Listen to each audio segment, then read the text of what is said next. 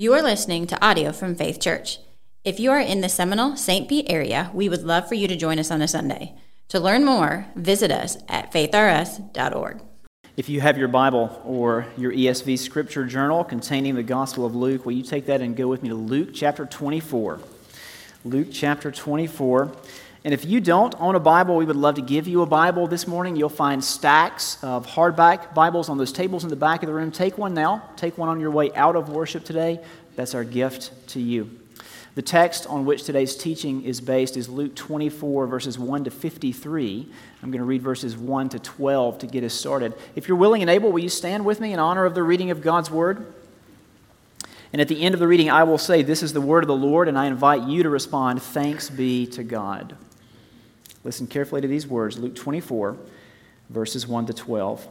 But on the first day of the week, at early dawn, they went to the tomb, taking the spices they had prepared.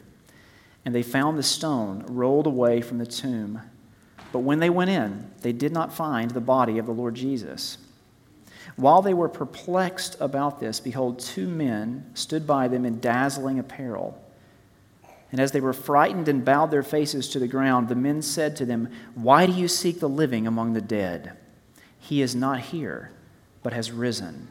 Remember how he told you, while he was still in Galilee, that the Son of Man must be delivered into the hands of sinful men and be crucified, and on the third day rise. And they remembered his words. And returning from the tomb, they told all these things to the eleven and to all the rest. Now it was Mary Magdalene and Joanna and Mary, the mother of James, and the other women with them who told these things to the apostles. But these words seemed to them an idle tale, and they did not believe them. But Peter rose and ran to the tomb, stooping and looking in. He saw the linen cloths by themselves, and he went home marveling at what had happened. This is the word of the Lord. Please be seated. Since Christmas, we have been studying Luke's gospel. And at long last, we come to the final chapter, the end of the gospel, which is in many ways the beginning. Last week, we looked at the crucifixion. Virtually no one would argue over the question Did Jesus die? The death of Jesus has been written about in Christian, Jewish, Roman sources from the ancient world, and the crucifixion has been memorialized through paintings, artists. So no one really would argue over the question, did Jesus die? The debate begins when we ask the questions, why did Jesus die? And what happened after his death? Last week we addressed the first question Today we'll address the second. What happened after Jesus' death? How do we explain the empty tomb? Now, there are naturalistic explanations. I want to summarize a few of them for you by way of introduction. First of all, there's what's called the swoon hypothesis. Now, I said that virtually no one would argue over the question, did Jesus die? But some do. There are some people who claim, well, what happened is Jesus really didn't die. He merely fainted. He fainted when he hung on the cross. The problem with this hypothesis is the Roman soldiers. The Roman soldiers were experienced, professional executioners. They were the John Wicks of their day. When they set out to kill someone, they didn't fail. They didn't botch it. They didn't get it wrong. So you see, when these Roman soldiers took Jesus off the cross, he was dead. Dead as a doornail, as Dickens would say. So that hypothesis doesn't work. But there are more. The second one is the stolen body hypothesis. Now, according to this theory, Jesus really did die, but his body was stolen. It was taken. How then do we explain the numerous eyewitnesses? The numerous people who claimed, I saw the resurrected Jesus. He appeared to me, I saw him with my own eyes. Now, I could understand one hallucination. One hallucination, I get that. But mass hallucinations? All of these people seeing the same mirage? That's unlikely. That's unlikely. But maybe it was the disciples themselves who stole the body. And maybe they fabricated this whole story of the resurrection. The problem with that, though, is that according to historiography, many of these disciples became martyrs. In other words, they died for their belief in the resurrection. They died for their belief in Jesus. Would you die for a story you knew you had made up? Highly unlikely. A third, and they get better as we go, there's the wrong tomb hypothesis. Now, according to this theory, the disciples simply took a wrong turn. They took a wrong turn and they ended up at the wrong tomb. I mean, after all, the first people there were women. We all know what happens when a woman drives, right? Just kidding, ladies, just kidding. I'm just telling you the theory. These are not my thoughts. The idea here is they just showed up at the wrong tomb. They just needed to go next door. Now, if that's the case, come on, think about it, folks. If that's the case, why didn't some opponent of the Jesus movement, a religious leader of the day, or one of those Roman soldiers, why didn't they just shut the whole thing down by shouting out, You idiots, you're at the wrong tomb. You need to go next door. Here's Jesus' body over here. So this one, too, lacks persuasive power. And there's one more. The best of all, I think the twin hypothesis. According to this view, Jesus had an identical twin. So it's Jesus 1 we see hanging on the cross, and it's Jesus 2 who shows up later. So it's just like the Christopher Nolan film The Prestige, if you've seen that one. There are two of them all along, and that's how they do the trick.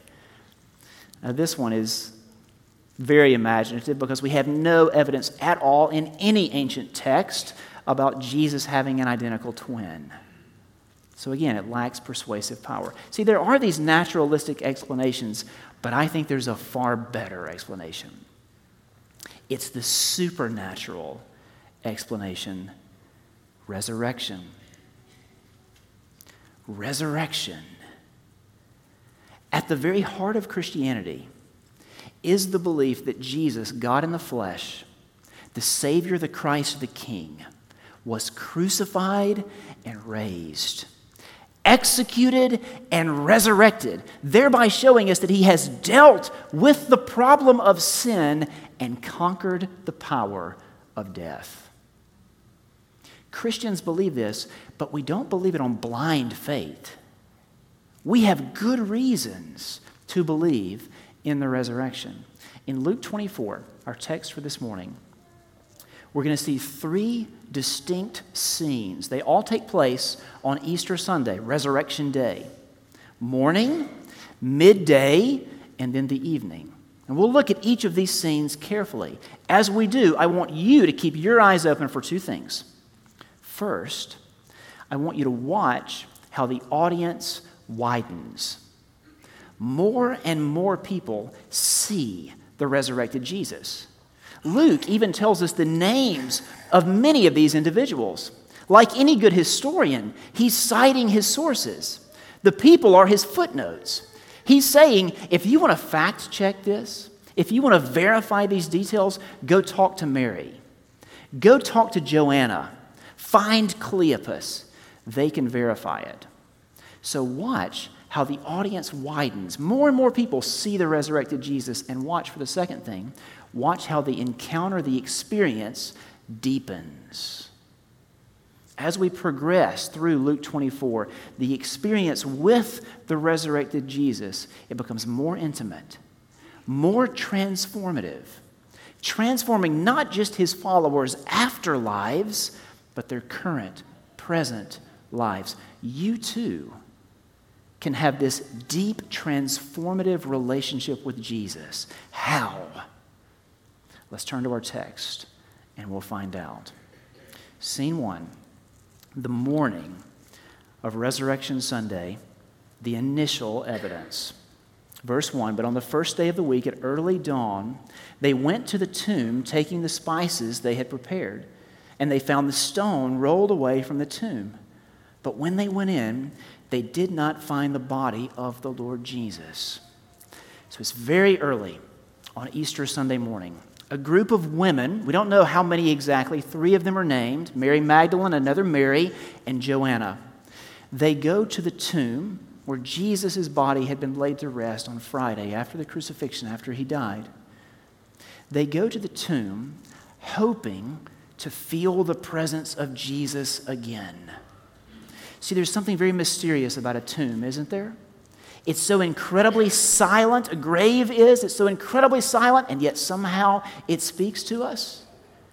It's why you visit the graves of your loved ones at times, hoping to feel, to sense their presence. That's why these women go to the tomb. But as they approach this tomb, they realize that this tomb has more than the usual mystery to it. They notice that the stone has been rolled away. This is not a good sign. It's not a good sign at all. See, grave robbery was common in the ancient world. The burial cloths were worth a lot of money. So there were tomb raiders on the loose. At first glance, it looks like someone has stolen Jesus' body in the night. Even at second glance, it looks like that's what's happened because they go into the tomb and Jesus' body is nowhere to be found. It's strange, however, that the burial cloths remain. Why would the grave robbers have left these behind? Surely that's what they would have been after. The women are perplexed, Luke tells us. And in this moment, when they are confused, that's when two angels appear heavenly messengers. They come to clarify the chaos, to bring meaning to the mystery. The angels say, Why are you looking? Why are you looking for Jesus here? Jesus is not here. Jesus is alive. He has risen. Now, the women hear this and they immediately run. They run to find the 11 apostles, minus Judas, the betrayer, where they are gathered with an unknown number of other followers of Jesus. And they relay exactly what they've heard from the angels. But the apostles, they don't believe it. It seemed to them an idle tale, Luke says. They're skeptical. The apostles are the first skeptics of Christianity. Peter himself runs to the tomb. He wants to see it with his own eyes. And he notices the same thing that the women saw stone rolled away, no body, the burial cloths remain. Strange indeed, but he's not yet convinced. Now, let me hit the pause button on the narrative for just a moment and point out there are two reasons that we should read this account in Luke 24 as reliable. Two reasons that we should read this as an accurate description of what really happened on that day. The first reason is the presence of the women. The presence of the women.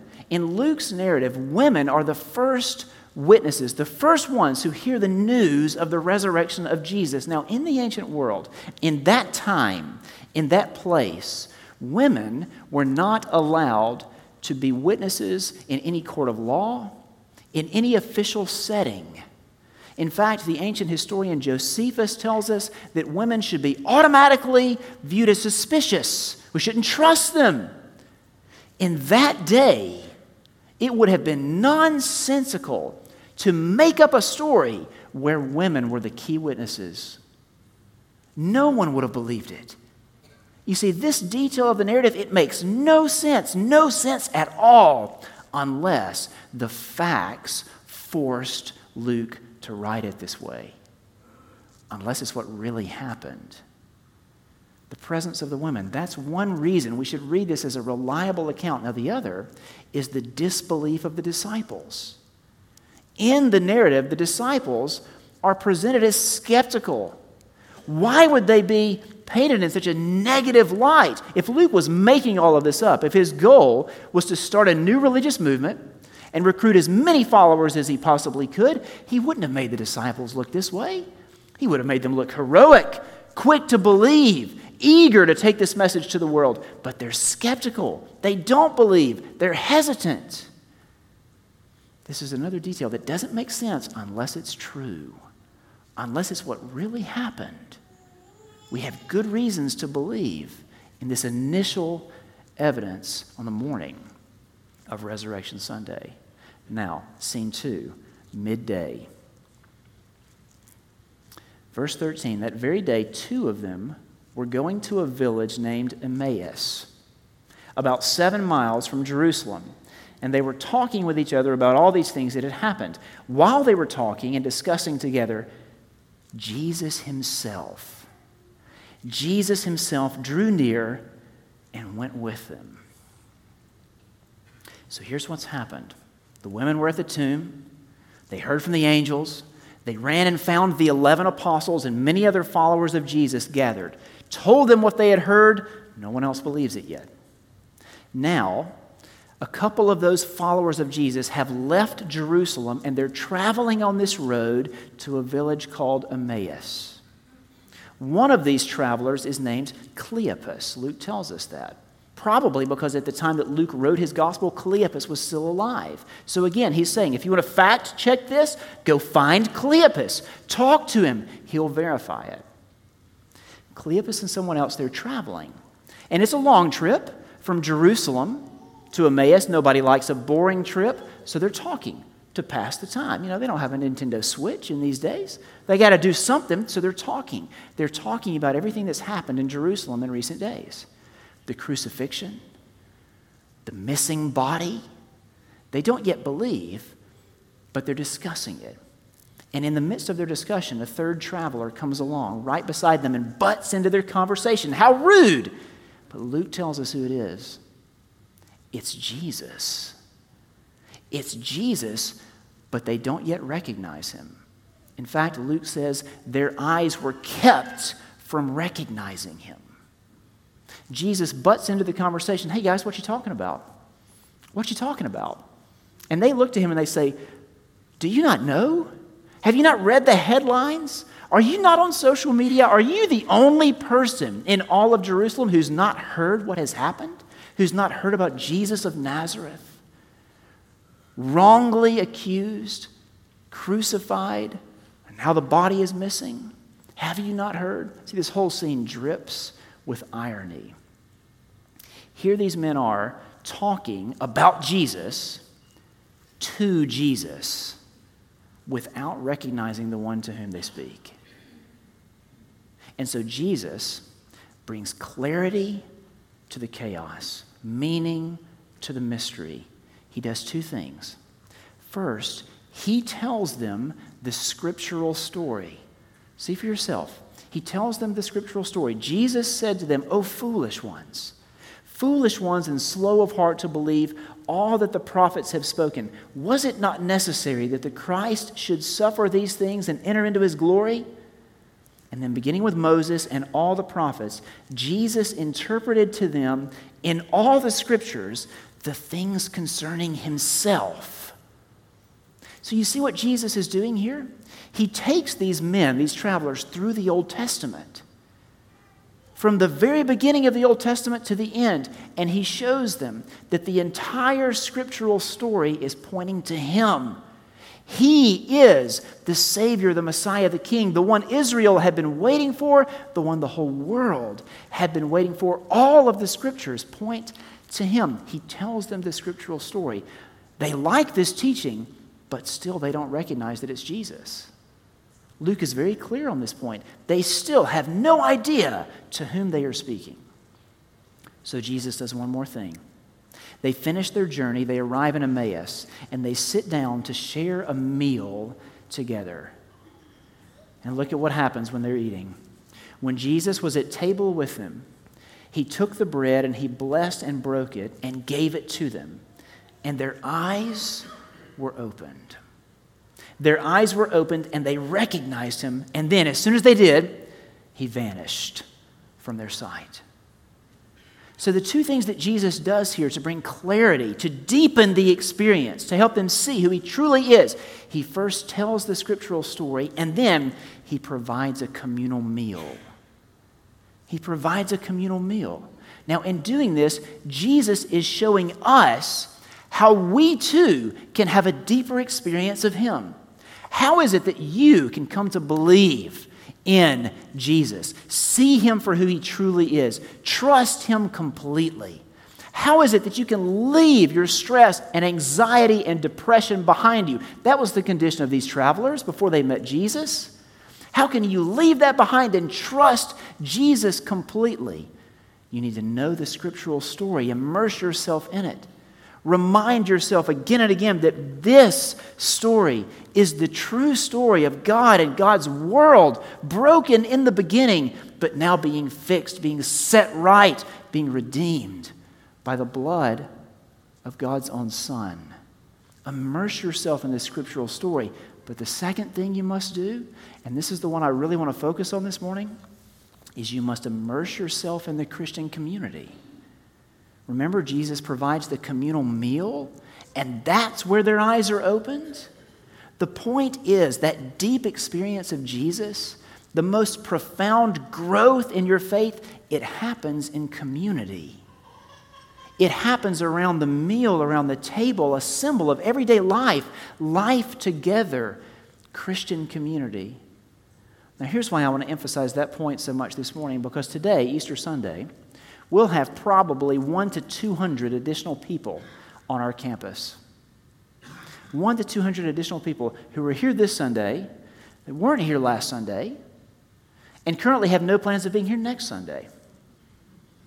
Now, on the one hand, I'm so thankful you're here. There are so many other places you could be today. I'm thankful you're here. But on the other hand, I want to challenge you a bit while I have you here. This passage is teaching you that you will never have the deepest experience of Jesus unless you immerse yourself in the Christian community. Life together, not seasonal participation, not Christmas and Easter and when people are married and buried in between and that's about it. No, everyday life, life together in the context of the Christian community, that's where the most profound growth happens. That's where the deepest experience of Jesus happens.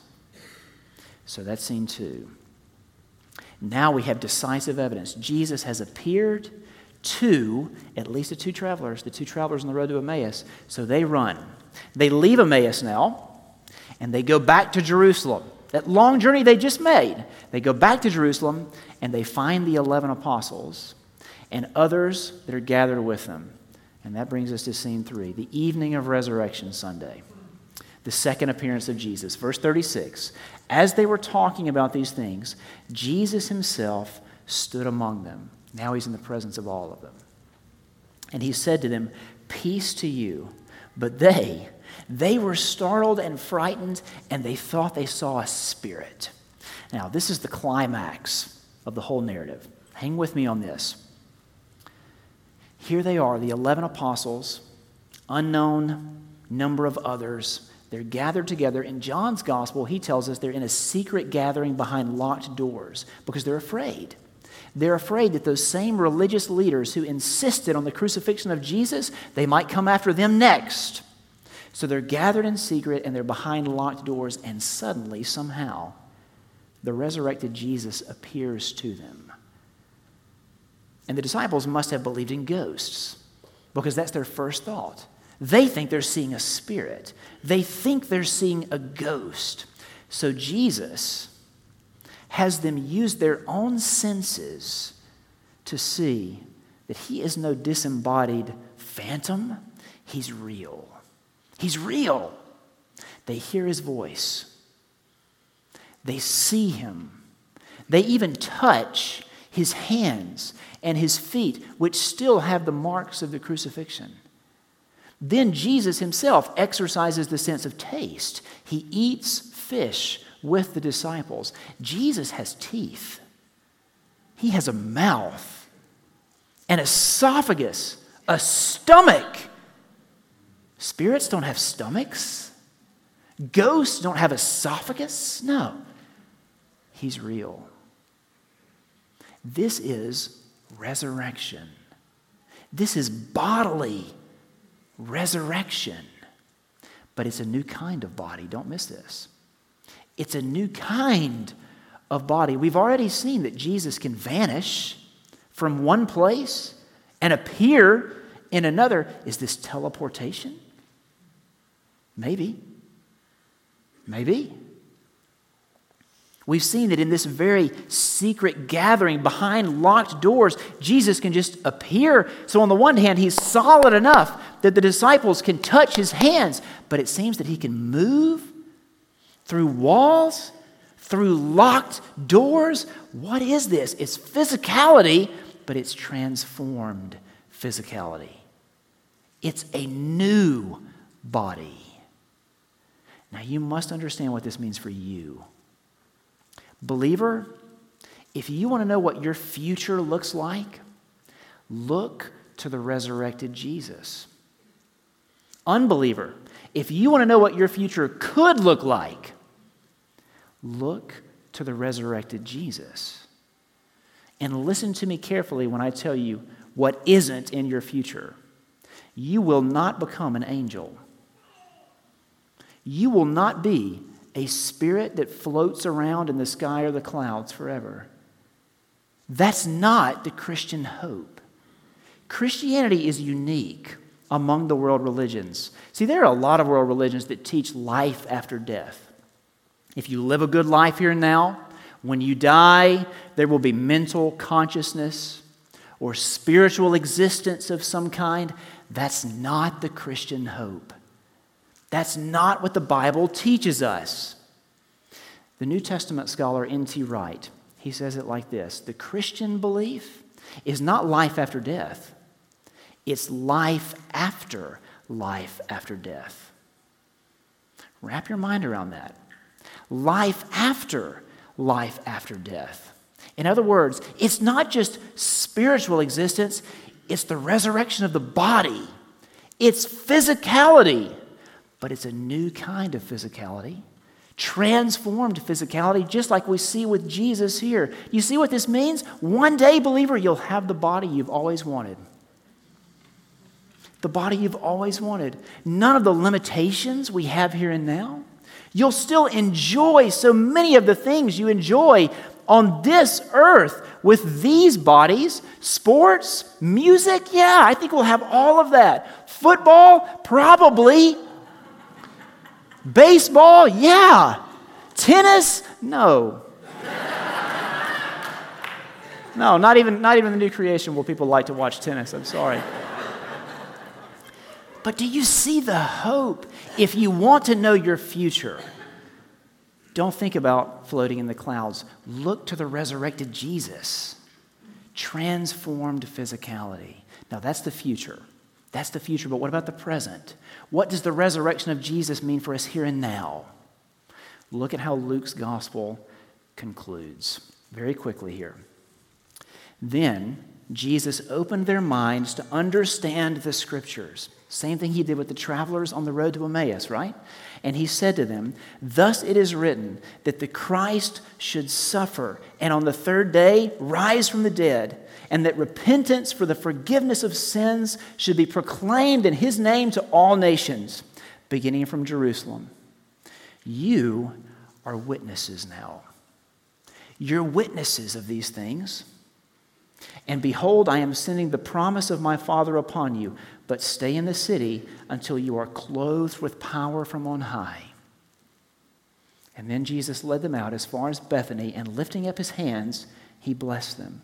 And while he blessed them, he parted from them and was carried up into heaven. Luke's gospel ends with the disappearance of Jesus, but not forever. Not forever. For those of you who have been with us for this whole series, you'll remember why the series is called The Once and Future King. It's from the old legend of King Arthur. According to legend, on Arthur's graves was a Latin on Arthur's grave was a Latin inscription, the once and future king. The idea was that Arthur was once a great king on this earth, and one day he would return. One day he would return to rule again at the moment of the country's greatest need. All throughout Luke's gospel, Luke has been showing us that Jesus is the real, the true, once and future king. He reigned on this earth once. He reigns even now from heaven, and one day he will return. one day he will return to reign again here on this earth, but it will be transformed. Just like our bodies transformed physicality, when King Jesus returns, he will bring the new world with him. Until then, in the meantime, we, his church, have work to do. That's what he says to the disciples here before he goes up into heaven. You will be witnesses and you will have power. The Holy Spirit lives within us as we bear witness to King Jesus now, here where we live and throughout the world, and we do that until the day of his return. But when he returns, Oh, think about how great it will be. All the miracles that we've seen in Luke's gospel, you remember them? All the things that Jesus did, they're windows. They're windows so that we can get a glimpse of that future kingdom when King Jesus returns. The sick healed, no more pain and suffering. The sea calmed, no more natural disasters. The hungry fed. No more poverty and injustice. The dead raised. No more mourning. No more loss. Your loved ones, your fellow believers, you will see them again and you will feel the warmth of their embrace. You will hug them because remember, physicality, transformed physicality, new bodies in a new world, all because of Jesus, what he has done for us. He is the real, the true, once and future King. Long live the King. Amen. Let's pray. Father, we thank you so much for the gift of your Son, our Lord and Savior Jesus Christ, who lived a perfect life, who died a substitutionary death in our place for our sins. He has now conquered the power of sin, the power of death. All of us who look with faith to Jesus, we will share in his resurrection one day. Oh, Lord Jesus, thank you. Thank you. We celebrate resurrection hope today. Work in our hearts. Assure us and reassure us that this is true.